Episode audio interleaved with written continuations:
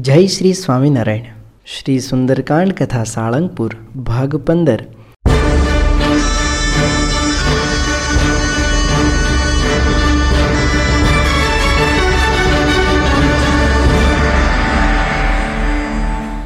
બોલો શ્રી સ્વામિનારાયણ ભગવાન શ્રી લક્ષ્મી નારાયણ દેવ ગોપીનાથજી મહારાજ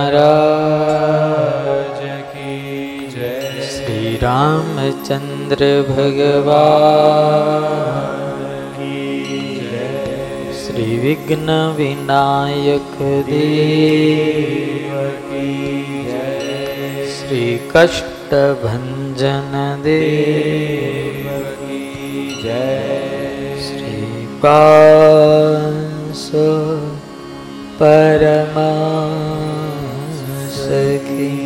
જય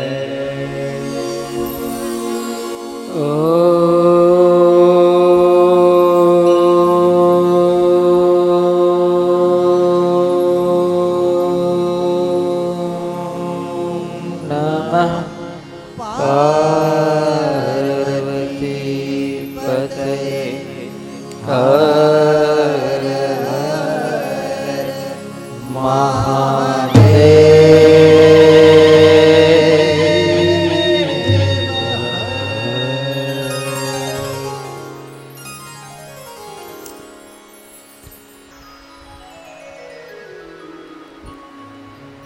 સર્વે ભગવાનના લાડીલા વાલા પરમ વંદની પૂજ્ય સંતો, તથા સર્વે ભક્તોને મારા વંદન સહિત. જય સ્વામિનારાયણ. જય શ્રી રામ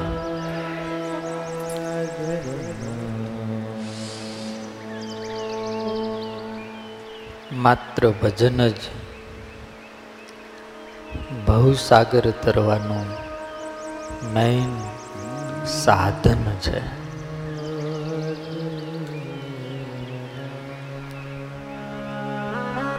इस दुनिया में हर व्यक्ति कहीं न कहीं भयभीत दिखाई देता है।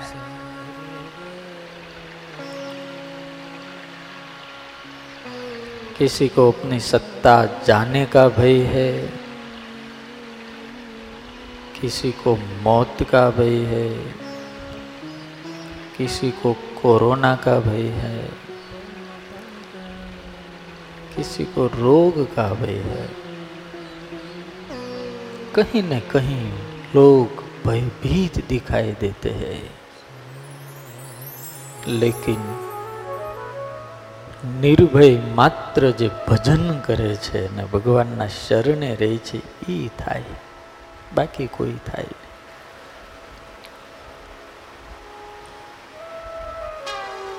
ભગવાન કૈલાસપતિ ભવાનીને કહે છે કે હે ભવાની, ખુખાર અને ભયંકર, ક્રૂર એવા રાવણની રાજધાની એટલે લંકામાં કડક સિક્યુરિટી હતી. એને તોડીને લાખો ને હજારો રાક્ષસોની વચ્ચે હનુમાનજી મહારાજ નિર્ભીક થકા વિચરણ કરે છે. ભીતર કોઈ ભય હે ही और अकेला कोई साथ नहीं है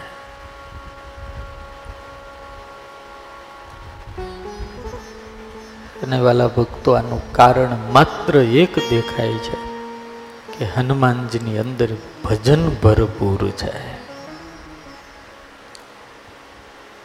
અખંડ રામ રામ રામ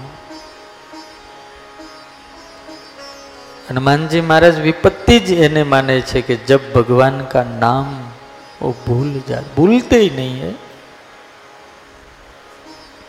તો ભી ભૂલતે નહીં. રામ કાનના સરા અદભુત થોડી રામ નામ હે. રામ કાનના સરા થોડી રામ નામ હે રામ માત મુક્ત રામ રામ સરી નયન રામ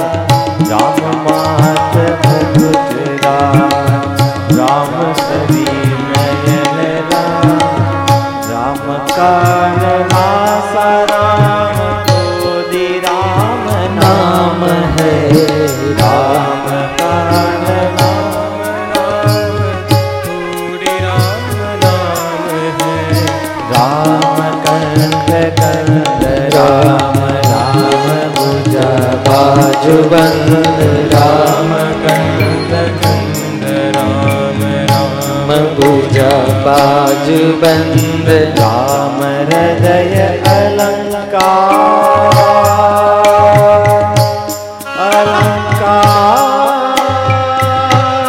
આ કીર્તનમાં લખ્યું છે આ ધૂનમાં લખ્યું છે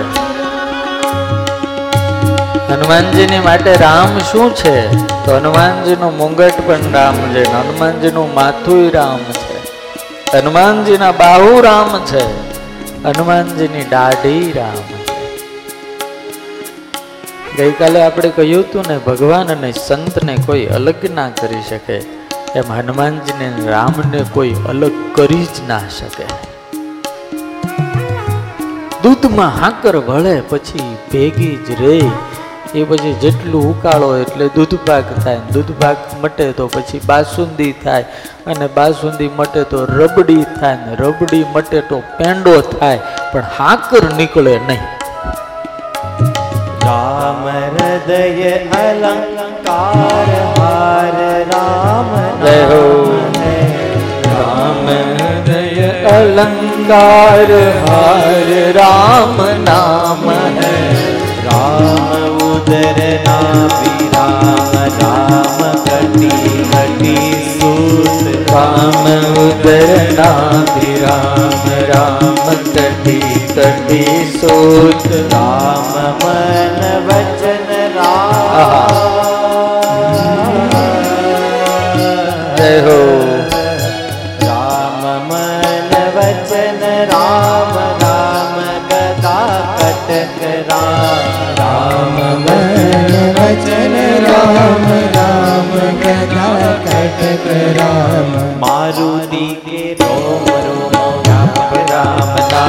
है राम नाम है मारुति के रोम राम नाम है मारुति के रोम रोम राम नाम है कान ना सारा राम नाम है राम कान ना सारा जोड़ी राम नाम है राम मान राम राम हरी राम राम राम राम के रोम रोम व्यापक राम नाम है मारुति के रोम रोम व्यापक राम नाम है मारुति के रोम रोम व्यापक राम नाम है मारुति के रोम रोम राम मारुति के रोम रोम, व्यापक राम। અખંડ ભજનમાં ભરપૂર રહેનારા હનુમાનજી મહારાજ છે. અને એનો ભરોસો એવડો મોટો છે. ભજન એવડું મોટું છે. અને દાદાની સેવાય એવડી મોટી છે. એની આગળ બધા ઓટોમેટિક નાના લાગે. હા.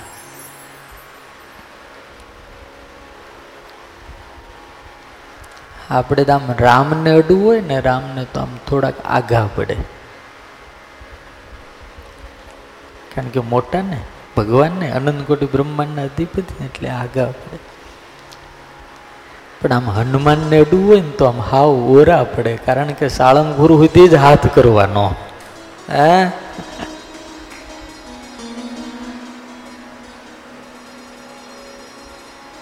આમ હાથ કરો ને હનુમાનજી ને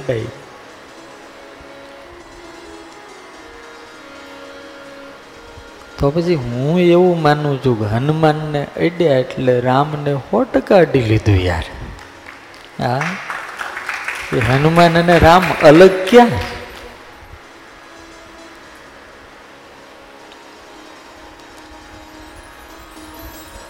અદ્ભુત કામ છે દાદા.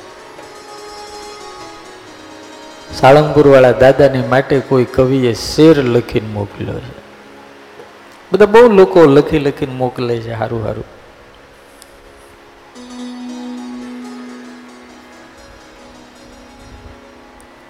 પણ પહેલાં હું આ વાંચી દઉં. સાળંગપુરવાળા દાદાનો શેર. અદ્ભુત છે. આંખ સુણી થાય હાલતા. કોને? હનુમાનજીની. આંખ સુણી થાય હાલતા. અનિષ્ટ તત્વ અપાર. શ્રી કષ્ટ ભંજન હનુમાનનો, એથી તો છે જય જયકાર. સુણી થાય હાલતા અનિષ્ટ તત્વ અપાર. એથી તો શ્રી કષ્ટ ભંજન હનુમાનનો, આ જગમાં છે જય જય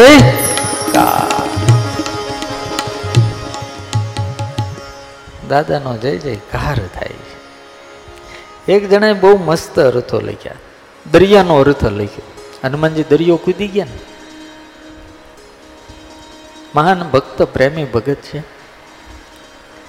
દરિયામાં ત્રણ અક્ષર આવે. દ એટલે દિવ્યતા, રી એટલે રીઝવે. રાજી જ કરે. દરિયો બધાને રાજી કરે. અંદર કરોડો જીવને રાજી કરે. દરિયો ન હોય તો વરસાદી ન હોય. તમને ખબર છે ને? દરિયો ન હોય તો આપણે ના હોય. અને યો એટલે યોજન. જીવનની દિવ્યતાને રીઝવવા જે યોજનો પાર થાય છે, એને દરિયો કહેવાય છે. પછી એક વનરાજભાઈ પ્રજાપતિ કરીને છે. કોણ છે આપણને ખબર નથી, પણ યુટ્યુબની અંદર કથા સાંભળતા સાંભળતા એટલું એ જુવાન સારું લખે છે. એને સરસ એક શેર લખ્યો છે. બાળા પણે તો બાહુબળીથી ઉછળ્યા આકાશમાં, સુંદર તો ફળ ગણી સૂર્યને ગ્રહી લીધો ગ્રાસમાં. ફળને સુંદર માનીને ખાઈ લીધું. દેવો નમ્યા છોડી દીધો દુનિયા બની જો કઈ જોઈ દંગ નહીં. પ્રેમે નમો હું પવન પુત્ર જ, બલવીર બજરંગને.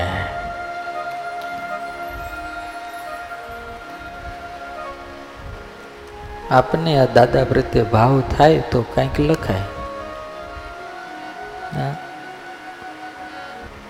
દાદા કોઈના હુવાંગ તો નથી, દાદા તો હવના છે. હવના દાદા છે. મારું મન ડોરે સારંગપુર મંદિરમાં. મન ડોરે સારંગપુર મંદિરમાં. મારું મન રે સારંગપુર મંદિરમાં. મારું સારંગપુર મંદિરમાં. મારા તનના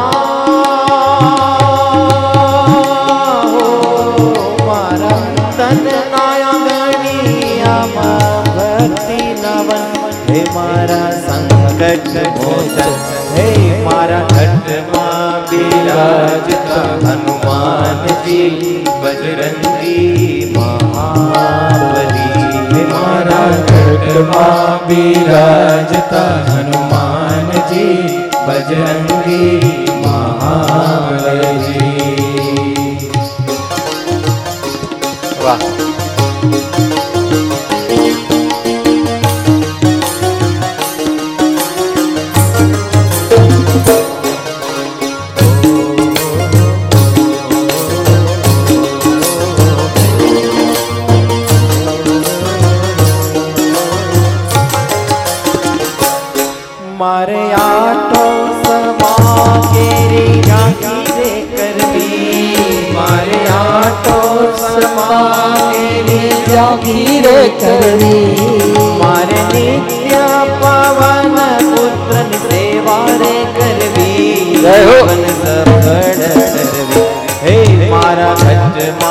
જે રાજતા સન્માનજી બજરંગી મહાબલી મારા ખંડમાં બિરાજતા હનુમાનજી બજરંગી મહાબલી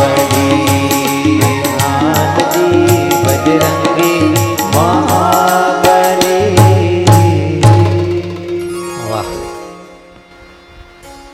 આજે દાદાનો કાંઈ વટ છે? જો કે દાદાનો તો બારે મહિના વટ જ હોય. દર્શન કરીને આવ્યા ને બધા?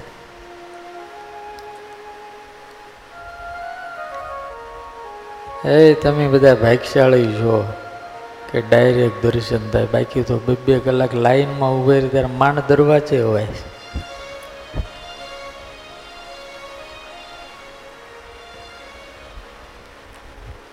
આપણા ભાગ્યનો ભાર નથી. કે એણે આપણને બોલાવી લીધા. તું આવતર તું આવતર એ. કોઈ મોટા માણસ ઘરે જાય, હજારો માણા ઊભા હોય, છોકરાના કોઈના લગ્ન હોય, ઓલો સાહેબ ખુરશી ઉપર બેઠો હોય, અને હો માણાનું ટોળું હોય, આપણી ઉપર આમ નજર પડી જાય, અને પછી કહે ઓલા બોલાય લે. ત્યારે એમ મનાય કે એના હૃદયમાં આપણી કેટલી જગ્યા છે. એમ મને તમને હનુમાન દાદા આમ કરીને બોલાય તું અહીંયા તું અહીં આય ને યાર. આવતો આપણને સંકોચ થાય, પણ આટલા બધા છે? તું આય ને. જે તું આય, ઈ કહે છે ને એ કંઈક છે. અને એવું મને તમને ભગવાને કહીને બોલાવી લીધા જાય, તું મારી નજીક આય.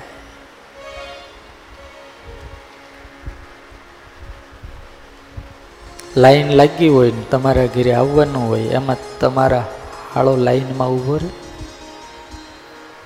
એટલે એ પહેણેલા કેટલા છો તમારે હાળો લાઈનમાં ઊભો?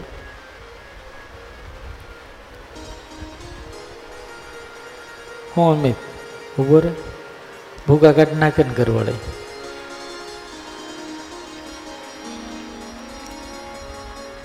કેટલો નજીક હોય અરે અહીંયા તો કદાચ કોકની આપણને બીક લાગે છે એટલે આપણને એને લાઈનમાં નથી રાખતા. જ્યારે હનુમાનજીને કોઈની બીક નથી લાગતી. એને ત્યાં કાંઈ લાંસ કે સંબંધો નથી હાલતા. એને ત્યાં તો હૃદયના પ્રેમ હાલે છે એટલે આપણને બોલાવે છે ભગવાન. હા. હે આવો લાવો જીવન. કદી ન મળે. લાવો જીવનમાં કદી ન મળે વારે વારે માનવ દેહ ફરી ન મળે વાહ વારે માનવ દેહ ફરી ન મળે મારો લખરે ચોરાસી નો ફેરો ટળે મને હનુમંત મળે મારા ઘરમાં બિરાજતા હનુમાનજી બજરંગી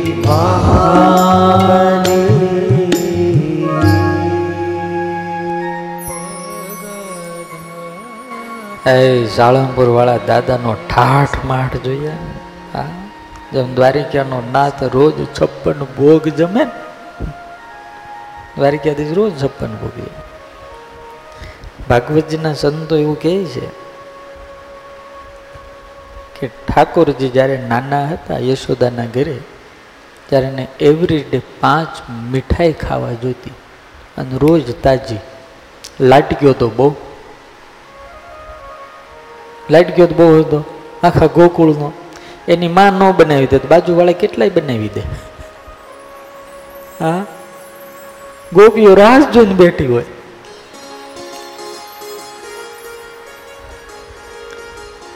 યશોદા રોજ ઠાકોરજીને તાજી પાંચ મીઠાઈ બનાવીને ખવડાવે. રોજ. આદત પડી ગઈ. પછી દ્વારિકામાં આવ્યો. તો સોળ હજાર એકસો ને આઠ રાણી. ભગવાને રોજ વારા કરી દીધા કે રોજ છપ્પન જણીએ છપ્પન પ્રકારના ભોગ બનાવવા. કારણ કે આ આ ઉપાધિન ભેગી તો રખાય નહીં, ચૂલા તો અલગ જ કરવા પડે. એ તમને બધાને ખબર જ છે.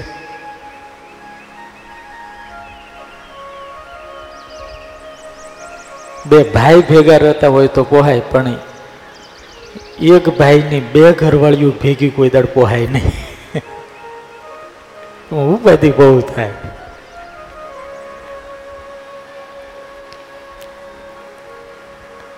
પેલો ભૂપત બારવટીયો હતો ને, એ બધાને મારી નાખે. બહુ મારું હતું બધા પણ કોઈ એમ કહી દે ને મારે બે ઘરવાળી છે કે નો મારે જવા દે?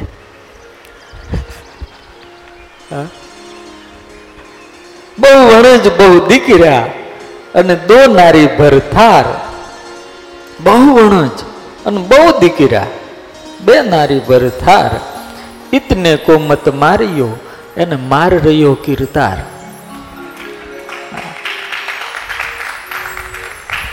કે અહીંયા કોઈ એવો ભાગ્યશાળી નથી જેને બે ઘરવાળી હોય. પણ આ ટીવીના માધ્યમ કે યુટ્યુબમાં સાંભળતા છે, એમાં કોક તો હીરો હોય છે કોક વિરલો હોય છે. નગરમાં એક શેઠ અને શેઠને બે ઘરવાળી. હવે ભેગી પોહાય નહીં એટલે એકને ઉપર રાખીને એકને નીચે રાખી.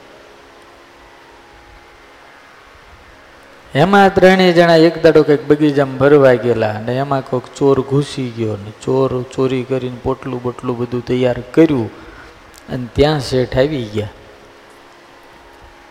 ઓલાને કાંઈ આમ સમજણ ન પડવી ક્યાં જવું. એટલે મોટો ઢોલ્યો હતો એની હેઠે ગીરી ગયો. હંતાઈ ગયો હેઠે. જૂનો જમાનો, શેઠ આમ ઉપર છેડે ઉપર રહેતી હતી નાની, હેઠે રહેતી હતી મોટી. ઉપરવાળી કે ઉપર હાલો, શેઠ કે હાલો. ઓલી રહોડામાંથી પાણી પીને જ્યાં બહાર જવા તો ઉપર. એ હેઠો ઉતર, ઉપર એનો જાતો કે. ઓલીને ખબર પડી ગઈ હેઠે વાળી કે હેઠે આવી ઓલી કે હેઠે નહીં જાતા હો, નકર ખબર છે ને. હા.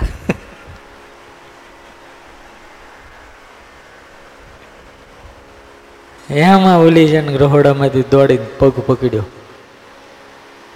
અને ઉપરવાળીને ખબર પડી, એને હાથ પકડ્યો. ઉપરવાળી ઉપર ક્યાં નીચેવાળી નીચે ક્યાં ઉપરવાળી ઉપર ક્યાં શેઠ કે તમે રહેવા દો નહીં, હું તારા ભાગમાં આવું નહીં, આના ભાગમાં આવું, સીધો યમના ભાગમાં આવીશ કે ઈ ખેંચાતા જે થાતી હતી ને, એ જે ઉપાધિ થતી હતી, એમાં ઓલો ચોર જે હતો ને, એનાથી રહેવાનું નહીં, એનાથી જોરથી હસાઈ ગયું. એ ભૂલી ગયો હું ચોરી કરવા આવ્યો છું. હા. ભૂલી ગયો બિચારો. એટલે ત્રણેય જણા સાવધાન થઈ ગયા. ત્રણેય. એવા સાવધાન થઈ ગયા ને એટલે કોક છે કોક છે કોક છે. અંદર જોયું તો ખાટલા નીચે ચોર ને પોટલું બધું જાગીના નાન તે તરત શેઠે પોલીસ બોલાવી. ચોર છે. રંગે હાથે પકડી લો. અને એ વખતે ઓલા પોલીસે કીધું કે શેઠ શું સજા કરીએ? ત્યારે શેઠ કે, ભયંકરમાં ભયંકર સજા કરો. ભયંકરમાં ભયંકર. ત્યારે ચોરને એમ થઈ ગયું, કદાચ શેઠ એમ કહી દે કે એને બે ઘરવાળીનો ધણી કરો. એ પેલા ચોર હાથ જોડીને પોલીસ આગળ બોલ્યો સાહેબ, તમારે કાળા પાણીની સજા કરવી હોય તોય મંજૂર છે. કોટડીમાં પૂરી રાખવો હોય તોય મંજૂર છે. અને કદાચ ફાંસીએ લટકાવી દેવો હોય ને તો આઈ એમ રેડી. પણ બે ઘરવાળીનો ધણી કરવાની સજા મને નહીં કરતા કે છે.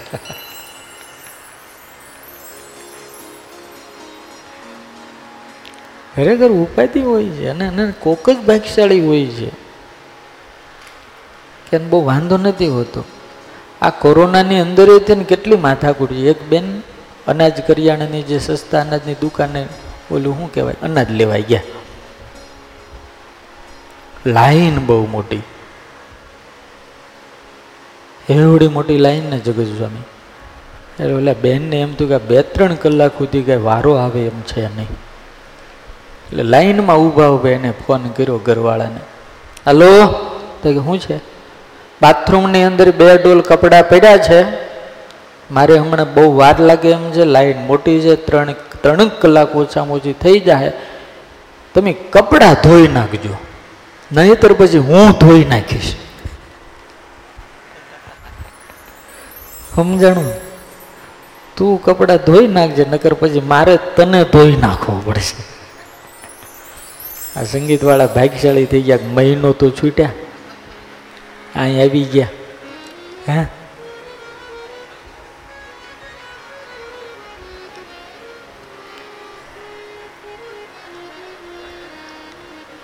ઘણા વિવેક સ્વામીને ફોન કરે સ્વામી, બે દાડા દર્શન કરવા આવવું છે.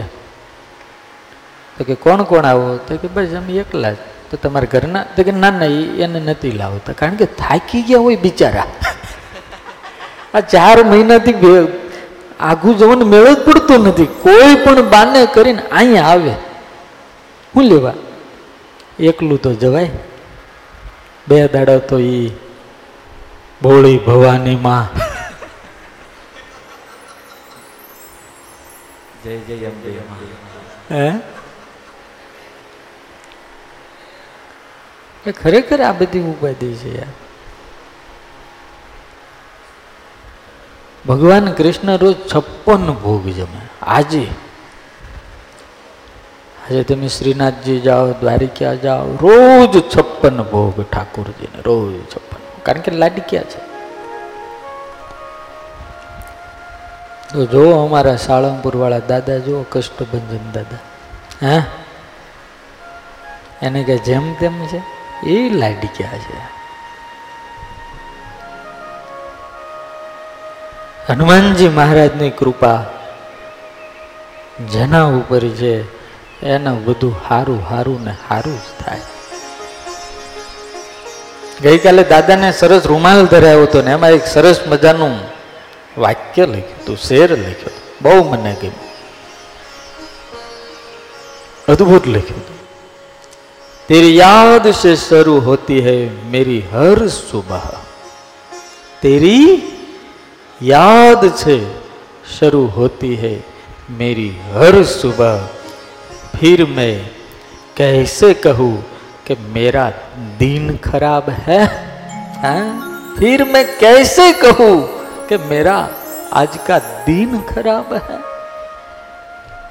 સ્વામિનારાયણ ભગવાને પોતે હનુમાનજી મહારાજને હાથ જોડીને એવું કહેલું કે હે મહાવીર હનુમાનજી મહારાજ ઘરની બહાર નીકળે કોઈ યાત્રાએ નીકળે કોઈ કામકાજ માટે નીકળે અને તમારું નામ લઈને નીકળે તોય એની યાત્રા નિર્વિઘ્ન પૂરી થઈ જાય તો મારી તો વન યાત્રા નિમિત્તે સાક્ષાત તમારું દર્શન થયું. તો મને સો ટકા વિશ્વાસ છે કે મારી આ વન યાત્રા સો ટકા સફળ થાય.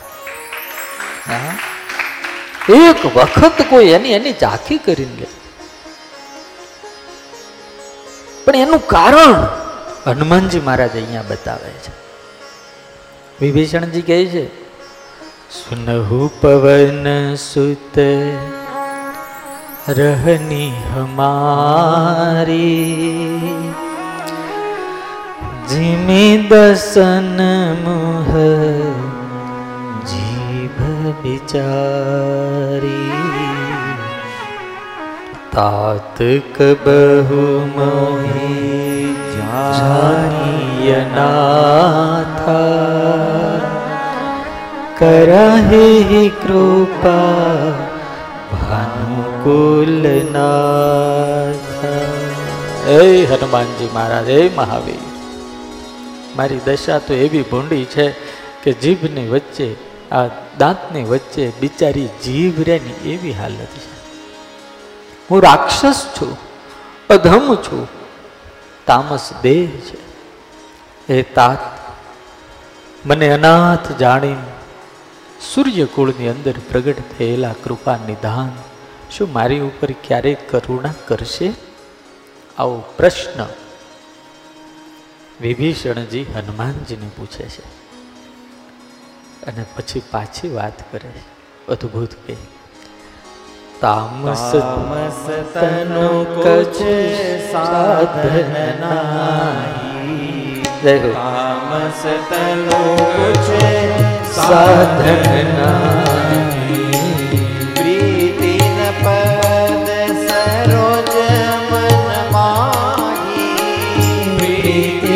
ન પદ સરોજ મન માહી તામસ તનુ કછુ સાધન નાહી તામસ તનુ કછુ સાધન નાહી અબ મોહિ ભાવ ભરોસ હનુમંતા મોહિ ભાવ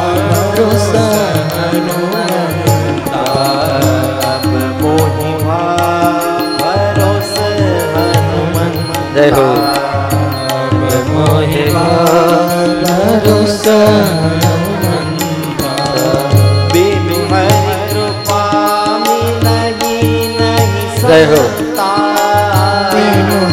કૃપા મિલહે નહીં સંતા. બિન હરિ કૃપા કૃપા મિલન સબ મોહી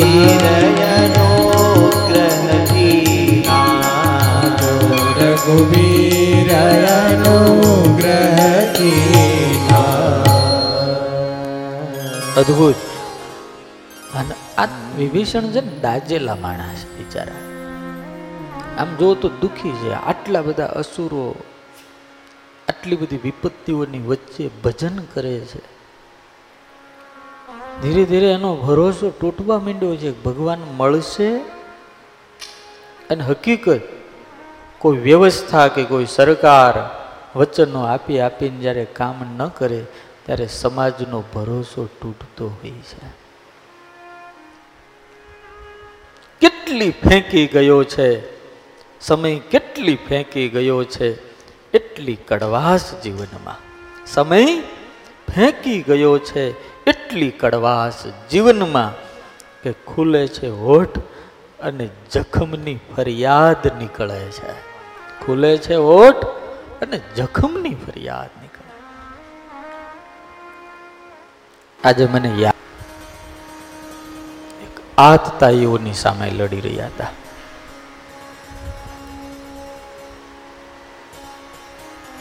અયોધ્યાની અંદર રામ જ હોય, બાબર નો હોય એ દોડો હોય. ચારસો વર્ષથી વિચાર તો કરો. નીલકંઠ ભગતે આખી હિસ્ટ્રી કાઢીને આપી કઈ સાલમાં ક્યારે હિન્દુઓનું સૌ પ્રથમ વખત હિન્દુ અને મુસ્લિમોની વચ્ચે માત્ર ને માત્ર રામ જન્મભૂમિ માટે સૌથી પહેલો દંગો થયેલો. ચારસો વર્ષ. તમે વિચાર કરો. જ્યાં કરોડો હિન્દુઓની શ્રદ્ધા જોડાયેલી હતી. કરોડો હિન્દુઓ જ્યાં સરયુમાં સ્નાન કરીને માથું મૂકતા હતા. જ્યાં આજે હનુમાન ગઢી સાક્ષી પૂરે છે કે અહીંયા અયોધ્યા હતી. સમય જતા જતા જતા જતા જતા વર્ષો થયા. આજે બધા મહાપુરુષોને મારે યાદ કરવા છે કે જેણે રામ જન્મભૂમિની હિન્દુઓના હૃદયની અંદર એક આગ જગાડી. એ અટલ બિહારી વાજપેયી, એ અડવાણીજી, એ મુરલી મનોહર શાસ્ત્રીજી, આપણા વિશ્વ હિન્દુ પરિષદના જે અશોક સિંગલ હતા. આરએસએસ વાળા બધા હજારો હિન્દુઓ. તમને એક વાત કરું કે હાવ નિસ્વાર્થ ભાવે હજારો છોકરાઓ રામ જન્મભૂમિની માટે પોતે શહીદી ઓરી લીધી. પણ સ્વાર્થી હિન્દુ શાસક એ વખતે સ્વાર્થી શાસકો જે ઉત્તર પ્રદેશમાં હતા એ વખતે માત્ર વોટ બેંકની લાલચે એને કોઈ દાડો લોકોની આસ્થા અને શ્રદ્ધાની ઉપર વિચાર ન કર્યો. આજે સલામ કરવી પડે એક ગુજરાતના સપૂત નરેન્દ્રભાઈ મોદીને. હા. આ સલામ કરવી પડે એ ગુજરાતના સુરવીર વાણિયા. હા, સુરવીર વાણિયા જ કહેવાય. હિંમત વાળા અમિતભાઈ શાહને વંદન કરવા પડે.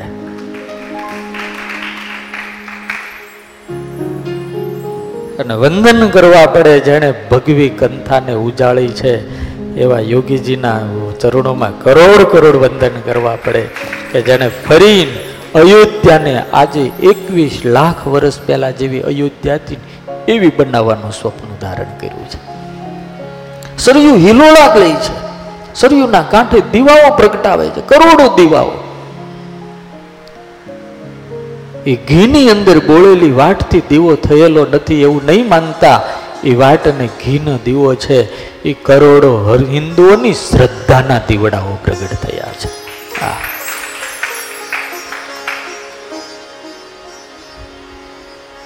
એકસો ને ત્રીસ કરોડની વસ્તી છે.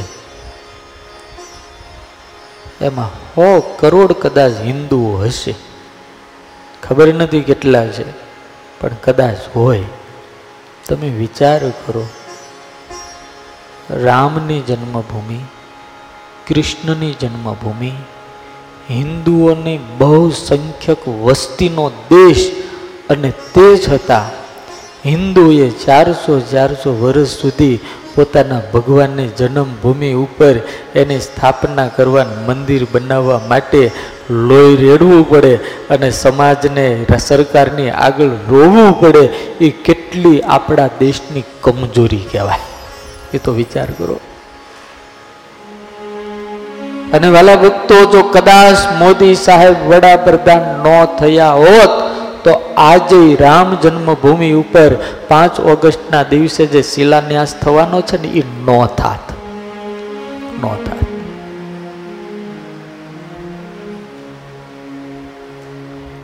વડતાલમાં બહુ મોટો ઉત્સવ ચાલતો હતો. વચનામૃત દ્વિશતાબ્દી મહોત્સવ. અને એ જ વખતે આ દેશનો હારામાં હારો સુકાત ચુકાદો આવ્યો. કે રામ જન્મભૂમિ ઉપર મંદિર હવે નિર્વિવાદપણે થઈ શકશે. કોર્ટે ચુકાદો આપ્યો, ત્યારે હજારો નહીં, આ દેશની અંદર જાણે ફરીને આઝાદી મળી હોય ને, એવો આખા દેશમાં માહોલ હતો ભાઈ.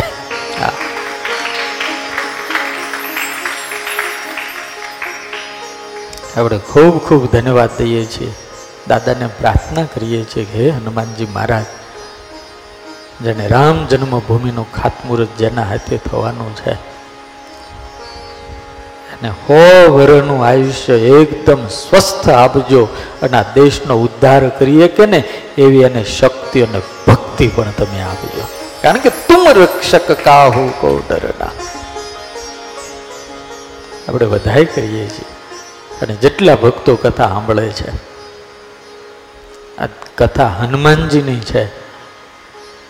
પણ વાલા ભક્તો, હનુમાનજી જેની સામે નાચે, કૂદે, દાસ થઈને રે એના ઈષ્ટદેવ રામની જન્મભૂમિ ઉપર મંદિર થાય છે. અને એવું મંદિર થાય કે આખા ભારતમાં નહીં હોય એવું. કારણ કે વિજન મોદી સાહેબનું છે અને કામ યોગીજીનું છે. હા ઘણા લોકો એવું કહે કે રાજકારણમાં નો સાધુન જવાય, ન જવાય. યોગીજી ન ગયા હોત તો આ મેળ પડે શંભુ મહારાજ થઈ ગયા ગુજરાતમાં, બહુ મહાન. ભાગવતની કથા કરતા ગાયોની રખેવાળી કરી અને બહુ હિન્દુ ધર્મની માટે, સમાજની માટે, દેશની માટે, રાજ્યની માટે પોતે પોતે શહીદ થઈ ગયા. એ બહુ મસ્ત વાત કરતા હતા. એને કોઈ પૂછ્યું કે તમે રાજકારણમાં હું લેવા જાઓ છો? રાજકારણમાં લેવા તમે એક ભાગવત ના વક્તા થઈને એને એટલી બધી મસ્ત વાત કરી કે જો ભાઈ, રાજકારણમાં જવું નથી, પણ જવું જરૂરી છે. કે કેમ? કે તમને ટોયલેટમાં જવું ગમે છે? નથી ગમતું, પણ જવું પડે છે ને? બસ, આમાં જવું પડે એમ છે, એટલે જાઓ છું કે છે. હા? અને બધા જ આઘા જ રહેશો, તમે હારા માણસો, સજ્જન માણસો બધા આઘા જ રહેશો. સજ્જન માણસો બધા જ રાજકારણથી આઘા જ રહે એની નિંદા જ કર્યા કરે, એને ખોટું જ કર્યા કરે હાવ નાલાયકો છે, આવા છે, તેવા છે, એવું બધું કર્યા જ કરે. તો આપણા પ્રશ્નોનું સોલ્યુશન કરશે કોણ? મોદી સાહેબ ન હોત તો મને એમ કહો ત્રણસો સિત્તેરની કલમ હટત.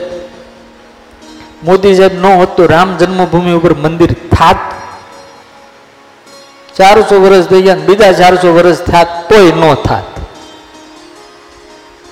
તોય ન થાત. કેટલાય બિચારા મરી ગયા તોય ન થયું. આ તો એક માહોલ. અને આમ તો જુઓ ને તો ભગવાનને જેના હાથે કરાવવા ધાર્યું હોય ને એના હાથે કાંઈક થાય. એને સિલેક્શન કર્યું હોય કે આના હાથે કરવું. હું આજે રામ જન્મભૂમિ ઉપર જે મંદિર થવા જઈ રહ્યું છે, એના માટે આપણે બધાએ ખુશી વ્યક્ત કરીએ દાદાને પ્રાર્થના કરીએ કે વહેલામાં વહેલું મંદિર થાય અને વહેલામાં વહેલા આપણને બધાને ઠાકોરજીના દર્શન થાય.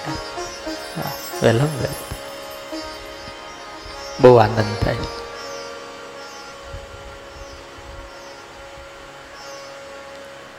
કોક વિભીષણ હોય ને કોક વિભીષણ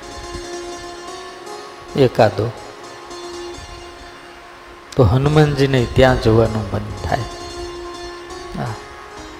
પણ પછી બધા ભેગા ભેગા હવે તું જેવો ને એવો હું. એમાં પછી કોઈ સંત આવે નહીં. એટલે અહીંયા કહે છે, જુઓ ને સરસ મજાની વાત કરી. આ જો ભાઈ, આપણે તે અહીંથી દાદાના ચરણની રજ અને અહીંથી પણ ઈંટો મોકલાવી છે. હા બધા વિશ્વ હિન્દુ પરિષદવાળા અને આરએસએસવાળા અહીંયા આવ્યા હતા. અને મને તો એવી કદાચ ખબર છે, નીલકંઠ ભગત કહેતા હતા કે ભારતનું એક એક પણ મંદિર બાકી નથી, આખા ભારતનું. આમ તો વિશ્વનું એક પણ મંદિર બાકી નથી. ત્યાંથી પ્રસાદના રૂપમાં કાંઈક ને કાંઈક જન્મભૂમિ સુધી ન ગયું હોય. હા. બધા પોતાની શ્રદ્ધા મોકલે છે, પોતાનો ભાવ મોકલે છે, પોતાની ભક્તિ મોકલે છે. અને મારી તો વિનંતી છે જેટલા હિન્દુઓ છે, જેટલા હિન્દુઓ, કદાચ આનું ઓપન ખાતું છે ડોનેશન કરવાનું. તમે ન પહોંચતા હો તો છેલ્લે દસ રૂપિયા રામ જન્મભૂમિમાં નાખજો, મારા બાપ. હા, છેલ્લે દસ રૂપિયા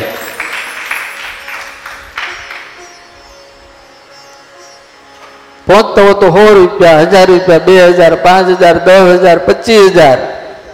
પણ રામ જન્મભૂમિ મંદિરની અંદર ડોનેશન કરજો, કારણ કે હિન્દુ સંસ્કૃતિનો મૂળ પાયો રામ અને રામાયણ છે. અને એના ઉપર આખી હિન્દુ સંસ્કૃતિ ઊભી છે ભાઈ. રામ અને કૃષ્ણને બેને તમે કાઢી નાખો ભાગવત અને રામાયણને કાઢી નાખો, મહાભારતને કાઢી નાખો તો હિન્દુ, આ ભારત દેશની સંસ્કૃતિ જ ન હોય. વિભીષણજી કહે છે કે, હે હનુમાનજી મહારાજ તામસ તનુ કચ્છ સાધન નાહી. મારું તામસી શરીર છે. હું રાક્ષસ, જાતનો રાક્ષસ છું. મારાથી કોઈ સાધન શક્ય નથી. અને હે હનુમાનજી, પ્રીતિન પદ સરોજ મન માહી. મને રામના ચરણમાં એવો કોઈ પ્રેમ પણ નથી. પણ પછી આમ છાતી ઉપર હાથ મૂકીને હનુમાનજીને કહે છે, પણ એક વાત મને ખબર પડે છે. અબ મોહી બાપ ભરોસા હનુમંતા. હે હનુમાનજી મહારાજ, મને આ સુધી હવે ભરોસો છે, કારણ કે બિન હરિ કૃપા મિલહી નહીં સંતા. મારા ઠાકોરજીની જ્યાં સુધી મારી ઉપર કૃપા ન થઈ હોય, ત્યાં સુધી મને સંત ના મળે. તમે મળ્યા છો, એટલે મને વિશ્વાસ છે કે હવે મને રામ મળશે. અને એક વસ્તુ ચોક્કસ યાદ રાખજો, ગઈકાલે આપણે આની થોડી ચર્ચા કરી હતી, પણ સંત તમને જ્યારે મળે છે ને, ત્યારે સમજી લેવાનું કે ભગવાન તમારી ઉપર રાજી છે ને, એ સાધુ એનું પ્રમાણ પત્રક છે. સાધુ મળ્યા તમને? સાધુમાં હેત થયું? તો સમજી લેવાનું કે ભગવાનનું પ્રમાણપત્ર મળ્યું કે હું તમારા ઉપર રાજી છું. કોઈ સરકારી ઓફિસર હોય, સરકારી ઓફિસર હોય છેવાડ છેવાડાના ગામડામાં નોકરી હોય, બદલી થતી ન હોય, બદલી કરાવવી હોય, બહુ મહેનત કરે પણ એનું કામ સારું દેખાય. એની નીતિ, એનો વ્યવહાર એ સરકારને કાને કોઈ પડે અને સારું દેખાય અને પછી ઓર્ડર આવે કે તમારી વડોદરાને સુરત કે અમદાવાદમાં ટ્રાન્સફર થઈ છે, તો એમ સમજી લેવાનું કે સરકાર એના ઉપર રાજી છે. સમજાય? એમ તમને કોઈ સાધુ મળે અને તમારો હાથ પકડે એટલે સમજી લેવાનું મારા ઠાકોરજીનો આ ઓર્ડર છે કે મારો ઠાકોર મારી ઉપર રાજી છે. હાથ સાધુએ નહીં, મારા ઠાકોરે પકડ્યો. હા. તમારી પ્રામાણિકતા, તમારું કાર્ય, તમારી સેવા અને તમારી ઈમાનદારી જ્યાં સુધી સરકાર સુધી પહોંચતી નથી ને ત્યાં સુધી ઓર્ડર હાથમાં આવતો નથી. એમ તમારી સેવા અને તમારો સદભાવ જ્યાં સુધી ઠાકોર સુધી પહોંચતો નથી ને ત્યાં સુધી આવો સાધુ હાથ પણ પકડતો નથી યાર. હા. સદગુરુ શરણ જય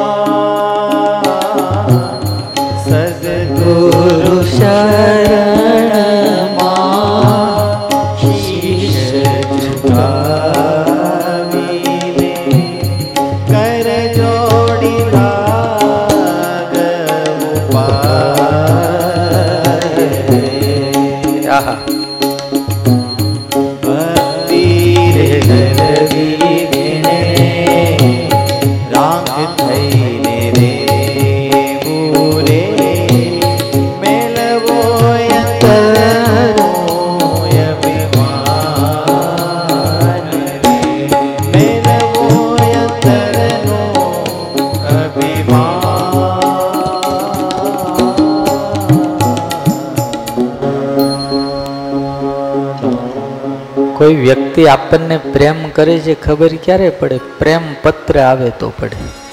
તો ખબર પડે કે એને આપણી યારે હેત છે, ખાલી આપણને જ નથી. તો મારો ઠાકોરજી આપણને પ્રેમ કરે છે એવી ખબર ક્યારે પડે? સાધુ જો તમારી પાસે આવે તો સમજી લેવાનું કે સાધુ રૂપી જ ઠાકોરજીનો પ્રેમ પત્ર મારા સુધી આવ્યો છે. હા. ભગવાન મને પ્રેમ કરે છે. ભગવાન મને યાદ કરે છે. માં જાનકી મહિનાઓથી વિરહની અંદર તડપતા હતા. કાલે કથા આવશે કે કેવી એની તડપ હતી? તો હનુમાનજીને જ્યારે પ્રભુએ મોકલ્યા, ત્યારે હનુમાનજી શું છે? સંત છે. અને હનુમાનજી જ તેને રામનો પ્રેમ પત્ર છે. જા, જાનકીને કે, હું એને કેટલી ચાહું છું. ભગવાન કઈને મોકલે એ વાંચવા જેવું છે. કોઈ રામાયણના સંતે કીધું કે હનુમાન તો બાળ બ્રહ્મચારી, એને સ્ત્રીનો યોગ જ નથી. એને શું ખબર પડે કે પ્રેમ કેવો હોય ને કેમ કરે ને શું હોય ને એમાં કેવી ભાષા હોય? આ વાત તો રામે અંગતને કરવાની જરૂર હતી, કારણ કે પરણેલો માણસ, યુવાન માણસ, તાજા તાજા લગ્ન થયા હતા. એટલે એને ખબર પડે, પણ ભગવાને એને ન કીધું, હનુમાનજીને કીધું, ખાનગીમાં કીધું, કાનમાં કીધું કે તું આવું કહેજે જાનકીને એટલે અહીંયા વિભીષણ કહે છે, અબ મોહી પા ભરોસા હનુમંતા. એ હનુમાનજી, મને ભરોસો છે, કારણ કે ભગવાનની કૃપા વિના કોઈ દાડો સાધુ મળતા જ નથી. અને જો સંત મળ્યા છે, તો એ સાધુ નથી મળ્યા. મને ભગવાનની કૃપાના રૂપમાં મને પ્રસાદ મળ્યો છે. સાધુ છે એ ભગવાનનો પ્રસાદ છે.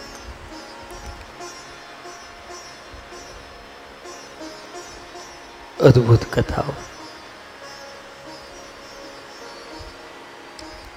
અને પછી વિભીષણ આગળ પણ એની જ વાત દોહરાવે છે. પણ બીજી રીતે, જો રઘુવીર અનુગ્રહ કીના તો તુમ મોહી દરસુ હઠી દીના? સમજાય છે હે હનુમાનજી મહારાજ, જો રઘુવીર અનુગ્રહ કીના ભગવાન રામચંદ્રજીએ મારી ઉપર અનુગ્રહ કર્યો છે એનું પ્રમાણપત્ર એ જ કે તમે મને હઠપૂર્વક દર્શન દીધા. હા? વિભીષણ ક્યાં હનુમાનજીને ગોતવા ગયા હતા હનુમાનજી ગોતતા ગોતતા વિભીષણ સુધી પહોંચ્યા. આવી જ કથા, આવી જ કથા ભાગવતની અંદર આવે. પ્રથમ સ્કંદમાં પરીક્ષિતને શ્રાપ થયો તમને બધાને ખબર છે, હાથ દાડમ તું મરી જાય. તક્ષક નાક કરડ છે. ધોતી અને ખેસ પહેરીને અન્ન અને જળનો ત્યાગ કરીને સાધુઓની ચરણ, શરણે જઈને ભટકતા હતા અને એટલું કહેતા હતા કે હું ગુનેગાર છું. સાધુઓનો ગુનેગાર છું. મેં અપરાધ કર્યો. સાત દિવસ મારી પાસે મારું કલ્યાણ થાય એવું કૃપા કરો. હજારો સાધુ હતા, પણ કોઈ હાથ પકડવા તૈયાર નહોતું. ભાગવતને લખનારા વ્યાસ બેઠા હતા. વ્યાસના બાપ બેઠા હતા.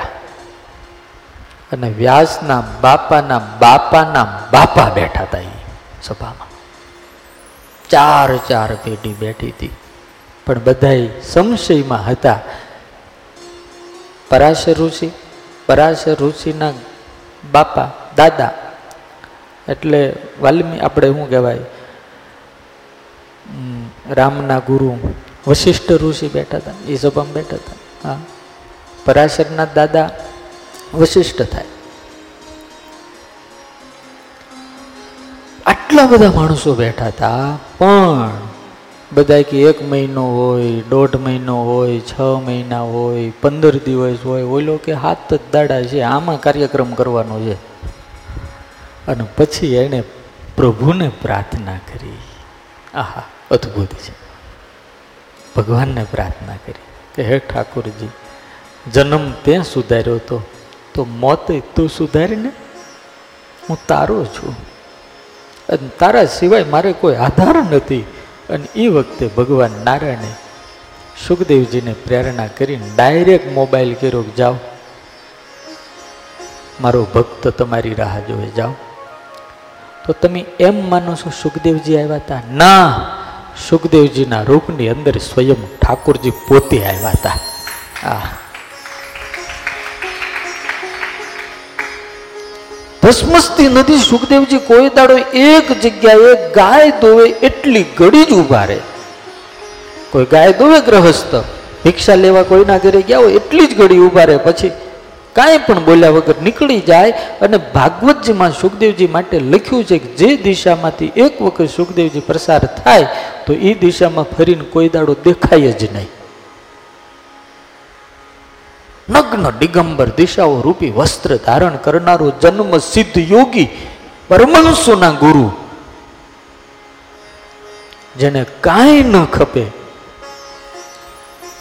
એણે આવીને પરીક્ષિતના માથા ઉપર સીધો હાથ મૂકી દીધો. વાહો થાપડીને કીધું મૂંઝાતો નહીં મૂંઝાતો નહીં. અરે પણ મારી આગળ હાથ જ દાડા, અરે હાથ દિવસ ક્યાં? એક ઘડી હોય ને તારી પાસે એક ઘડી, તોય તારું કલ્યાણ કરવાની સામર્થ્ય મારી પાસે છે. હવે આવું જે કેનારો સાધુ હોય, ઓલાને જોમ કેટલું આવી જાય, હે? અહીંયા આ જ વાત કરે છે. જો રઘુવીર અનુગ્રહ કિન્હા. હે હનુમાનજી મહારાજ, જો રામ ભગવાને મારી ઉપર અનુગ્રહ કર્યો છે ને, એનું પરિણામ તો તુમ મોહી દરસુ હઠી દીના. હઠપૂર્વક તમે મને જે દર્શન દીધા, તમે મને ગોતતા ગોતતા આવ્યા.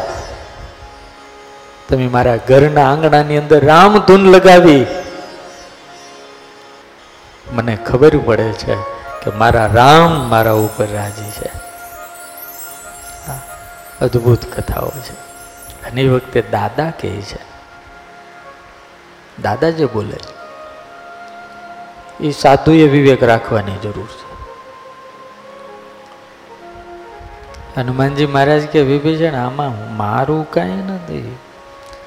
સુનહુ વિભીષણ प्रभु के रीति करहि सदा सेवक पर सुनहु विभीषण प्रभु के करहु सदा सेवक पर प्रिय કહું કવન મે પરમ કુલીના. કહું કવન મે પરમ કુલીના. કપિ ચંચલ સબ વિધિહીના કપિ ચંચલ સબ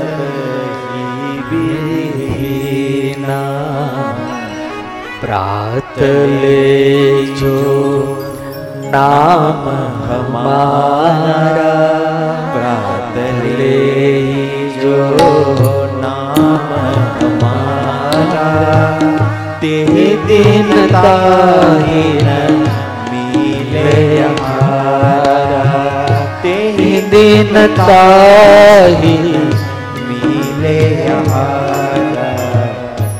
હનુમાનજીનો વિવેક, હનુમાનજીની ચતુરાઈ, હનુમાનજીનું દાસપણું, હનુમાનજીનું જે ડાપણ કહેવાય ને અહીંયા દેખાય. આપણે કોઈક વખાણ કરે ને એટલે ફૂલાઈ જાય. હા. આપણે જગત સ્વામી એક લેટર વાંચતા હતા. બધા યુટ્યુબમાં લખે ને. એટલે આપણે કથા કે એટલે આપણે પ્રત્યે ભાવ થાય એટલે લોકો વખાણ લખે. થાય કેવું ખબર છે? વખાણ વિખેરી નાખે આપણને રાખના કરી નાખે.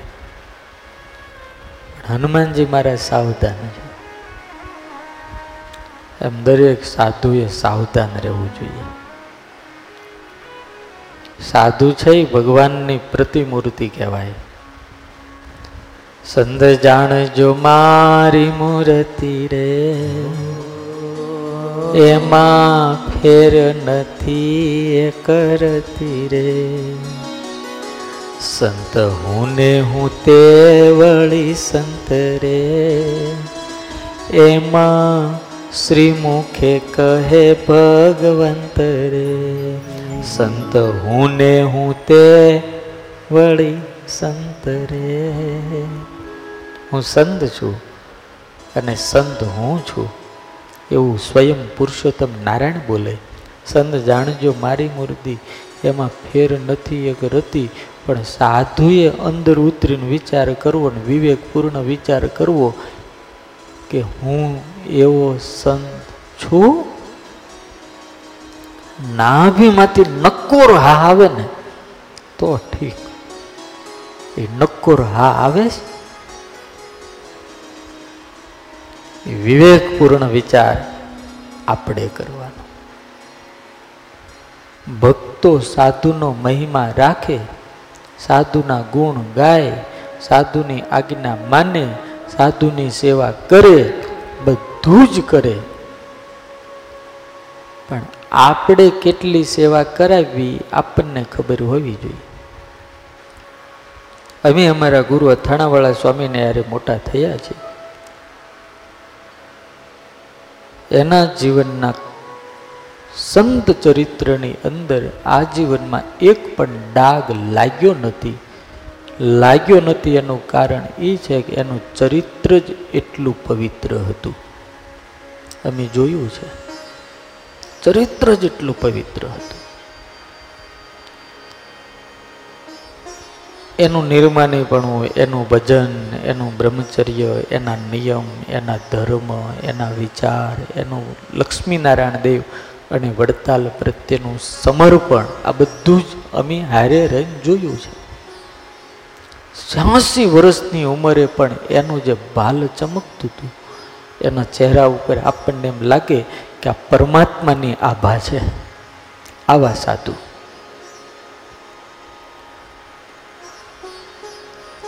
ઘણી જગ્યાએ પધરામણીએ જવાનું થાય, ભક્તોને ભાવ હોય ઘણાને ઓવર હોય.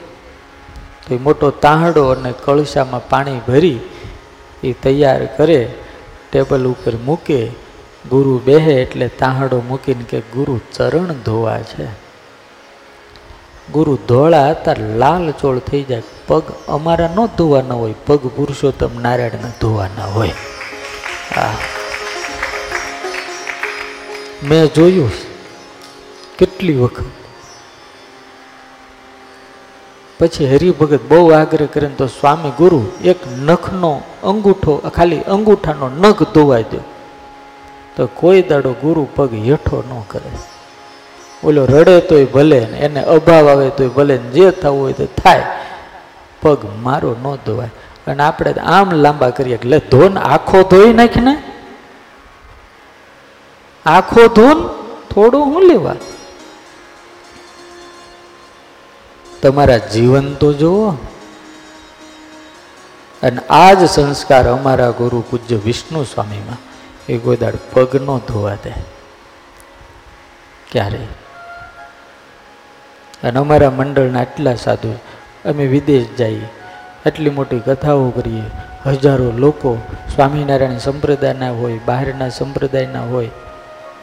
આપણી આગળ રડે, સ્વામી, પગ ધોવાય દો. એમ કે પગનો અંગૂઠો નહીં, તો એમ કે હાથનો ધોવાઈ દો હાથનો નહીં. હા એ અમે ધોઈ નાખશું અમારી રીતે, તું રહેવા દે. કારણ કે ક્યારેક આ ધોવરાવાનું મન થાય, તો પછી આ ધોવરાવાનું મન થાય. અને આ અંગૂઠો જો ધોવરાવાનું મન થયું, તો પગનો અંગૂઠો ધોવરાવાનું મન થાય. અને અંગૂઠો ધોવરાવાનું મન થાય, પછી આખો પગ ધોવાનું મન થાય. અને આખો પગ ધોવાનું મન થાય, પછી એમ થાય કે દૂધ પાક કરીને હું નાઈ લઉં પછી તમે ખાઈ લેજો.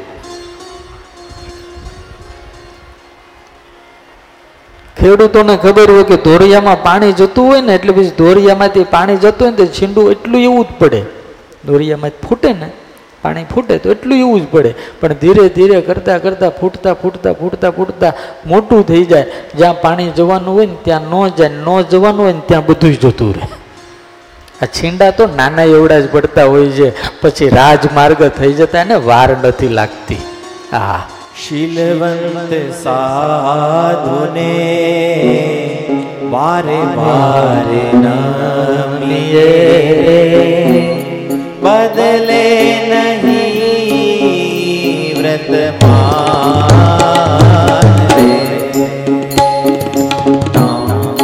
વાહ જય હો જય હો શીલવંત સાધુને વારે વારે નામ લીએ રે બદલે નહીં વ્રત રે. રામ ભરોસો રાખે. રામ રે ભરોસો રાખે. હૃદય માજે થાય મહેરબાન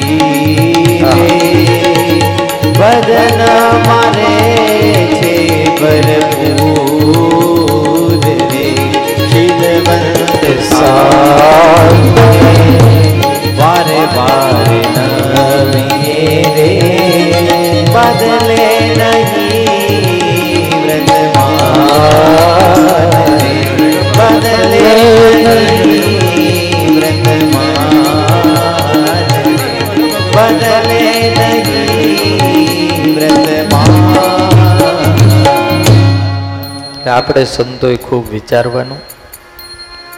તમામ શાસ્ત્રોની અંદર સંતની પાદ પૂજાનો વિધિ છે. ભગવાન કૃષ્ણ કરતા હતા, રામે કરતા હતા. સાધુના ચરણ ધોવા ઘરે આવે તો એ જળ માથે ચડાવવું એ ભગવાન પુરુષોત્તમ નારાયણ કરતા હતા.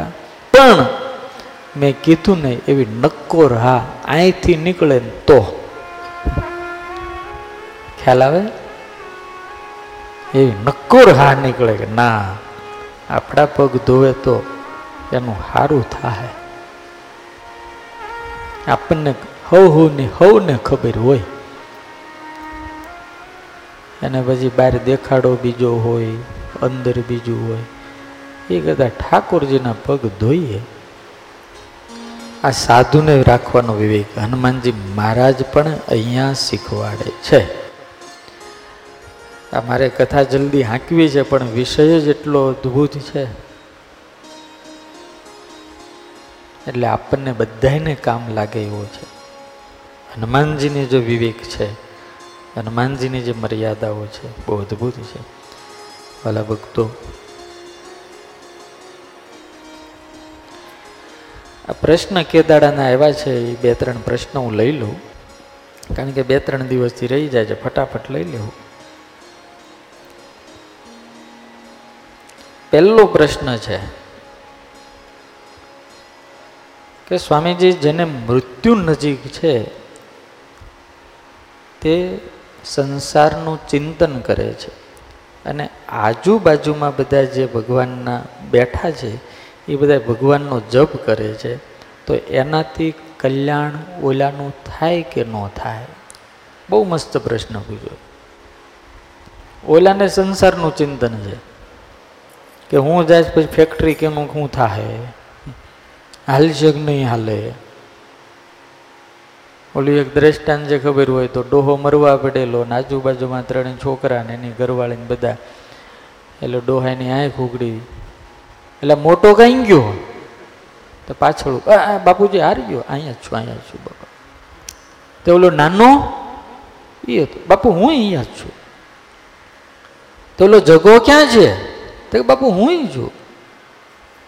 તે ચારે હાજર હતા એટલે ડોહો કે તમે ચારે અહીં ગુડાણા છો તો ફેક્ટરી દુકાને કોણ છે?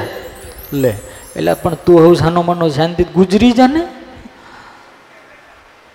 તું ગુજરી જા ને એટલે એમ બધા ભેગા થયા છે હવે. એ ઘણી વખત સંતો હોય ભક્તો હોય કોઈ દાદા મરવા પીડ્યા હોય તો સાધુને બોલાવે ને પછી ઘડી ઓરડાન પદ બોલે ને ઘડી ભક્તજન પ્રકરણ બોલે ને ઘડીક સ્વામિનારાયણની ધૂન કરે. પણ બાપાને તો ચકળ વકળ આંખ્યો. જે ભગતનો હોય, બાકી ભગત હોય તો અખંડ ભજન કરતા હોય. એટલે એનો જવાબ, જુઓ ભાઈ, ગીતામાં પણ આપ્યો છે. આજે જવાબ પ્રશ્ન પૂછ્યો ને કે ભાઈ મરનારો હોય ચિંતન બીજું કરતો હોય બીજા ભજન કરતા ત્યાં એનો જવાબ ગીતામાં કીધું છે. અંતકાલે જ મામેવ સ્મરણ મુક્ત્વા કલેવરમ ય પ્રયાતિ સમદભાવમ યાતિ નાત્રત્ય સંશય. હે અર્જુન, અંતકાળે જે મારું સ્મરણ કરતા દેહ મૂકે છે મને જ પામે છે, ત્યાં બીજો કોઈ સંશય કરવાની જરૂર જ નથી. અને પછી બીજી વાત કરી. યમ યમ વાપી સ્મરણ ભાવમ ત્યજત્યંતે કલેવરમ. તમ તમે વેત્તિ કોંતેય સદા તદભાવ ભાવિત. હે અર્જુન, જે વ્યક્તિ જેવા ભાવથી જેનું ચિંતન કરતા શરીરને છોડે છે, તે વ્યક્તિ તેવા જ ભાવને પામે છે, એમાં કોઈ પણ પ્રકારનો સંશય છે નહીં. ભરતજી મૃગલાનું ચિંતન કરતા કરતા મર્યા તો મૃગ થયા. મયારમ ભટ્ટના બા આઠાનાનું ચિંતન કરતા કરતા મર્યા તો કણો થયા. અખંડ મૂર્તિ દેખનારા ડોસી હતા. એટલે બધા જ. ઓલા સંતે એમ કીધેલું હું મરીશ ને ત્યારે ગગનમાં નગારા વાગશે. એ બોરડીની હેઠે હુતા હતા ને બોરડી અને વાવી ને બોર બોર ખાવાનો મેળ નહોતો પીડ્યો. એક જ બોર પાક્યું હતું એ બોર જોયું ને ખાવાનું મન થયું મર્યા. તો એ બોરની અંદર સીધો કીડો થયા. કેવા મહાન સંત હતા? ગગનમાં નગારા વાગશે, ભવિષ્ય પાકી દીધું. પછી એના ભાઈબંધ સંત આવ્યા ને પછી બોરને ગંગામાં જઈને ઓલું કર્યું અને ધામમાં ગયા એટલે સીધા ગગનમાં નગારા વાગ્યા. આ બધા દ્રષ્ટાંતો હજારો પ્રસિદ્ધ છે. પણ અહીંયા સ્વામિનારાયણ ભગવાન પણ એક વાત બહુ મસ્ત કહી છે. ત્રીજા વચનામૃતમાં કે કોઈ કુસંગી હોય અમે ઉત્સવ સમય આજે બધા કરીએ છીએ. શા માટે કરીએ? કોઈ કુસંગી હોય ને એમાં આવ્યું હોય અને એની અંદર એને સંતના દર્શન થયા હોય, ભક્તના દર્શન થયા હોય, ભગવાનના દર્શન થયા હોય અને અંતકાળે કદાચ ભગવાન એને યાદ ન આવે, પણ કોઈ સાધુ યાદ આવી જાય. હું કીધું, ખાલી સાધુ યાદ આવી જાય. તો એ સાધુના યોગે અને ભગવાન યાદ આવે આવે ને આવે જ. આ ભગવા કપડામાં ઘનશ્યામભાઈ ચમત્કાર છે અને જે ભાળે એને ભગવાન યાદ આવે. ખ્યાલ આવે?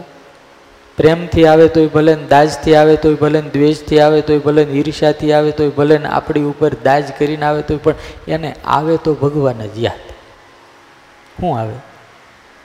આ સ્વામિનારાયણ નીકળે લ્યો. હા. પણ સ્વામિનારાયણ નીકળ્યા, એમાં યાદ કોણ આવ્યું એને? કોણ આવ્યું? અમારું નામ ન આવડતું હોય, પણ અમારા બાપનું તો એને આવડતું જ હોય. હા.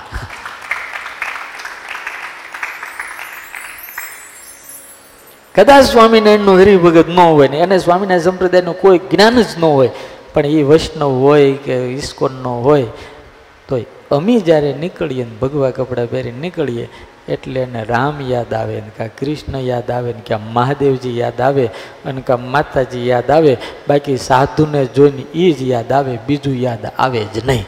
આ આનો ચમત્કાર છે. તો સ્વામિનારાયણ ભગવાન કહે, સાધુના યોગે અને ભગવાન યાદ આવે અને ભગવાન યાદ આવે એટલે એની દિવ્ય ગતિ થાય ને એનું રૂડું થાય. એમ આજુબાજુમાં ભજન કરતા હોય અને એને યોગ્ય કરીને જો ભગવાનનું નામ એના હૃદયમાં આવે ને ભગવાન યાદ આવે, તો એનું સારું થાય.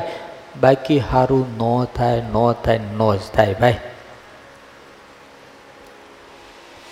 હવે પ્રાર્થના કરવાથી પણ રક્ષા ન થાય, તો એ ભક્તમાં બે પ્રશ્ન. શું પ્રાર્થના કર્યા વગર પરમાત્મા આપણી રક્ષા ન કરી શકે?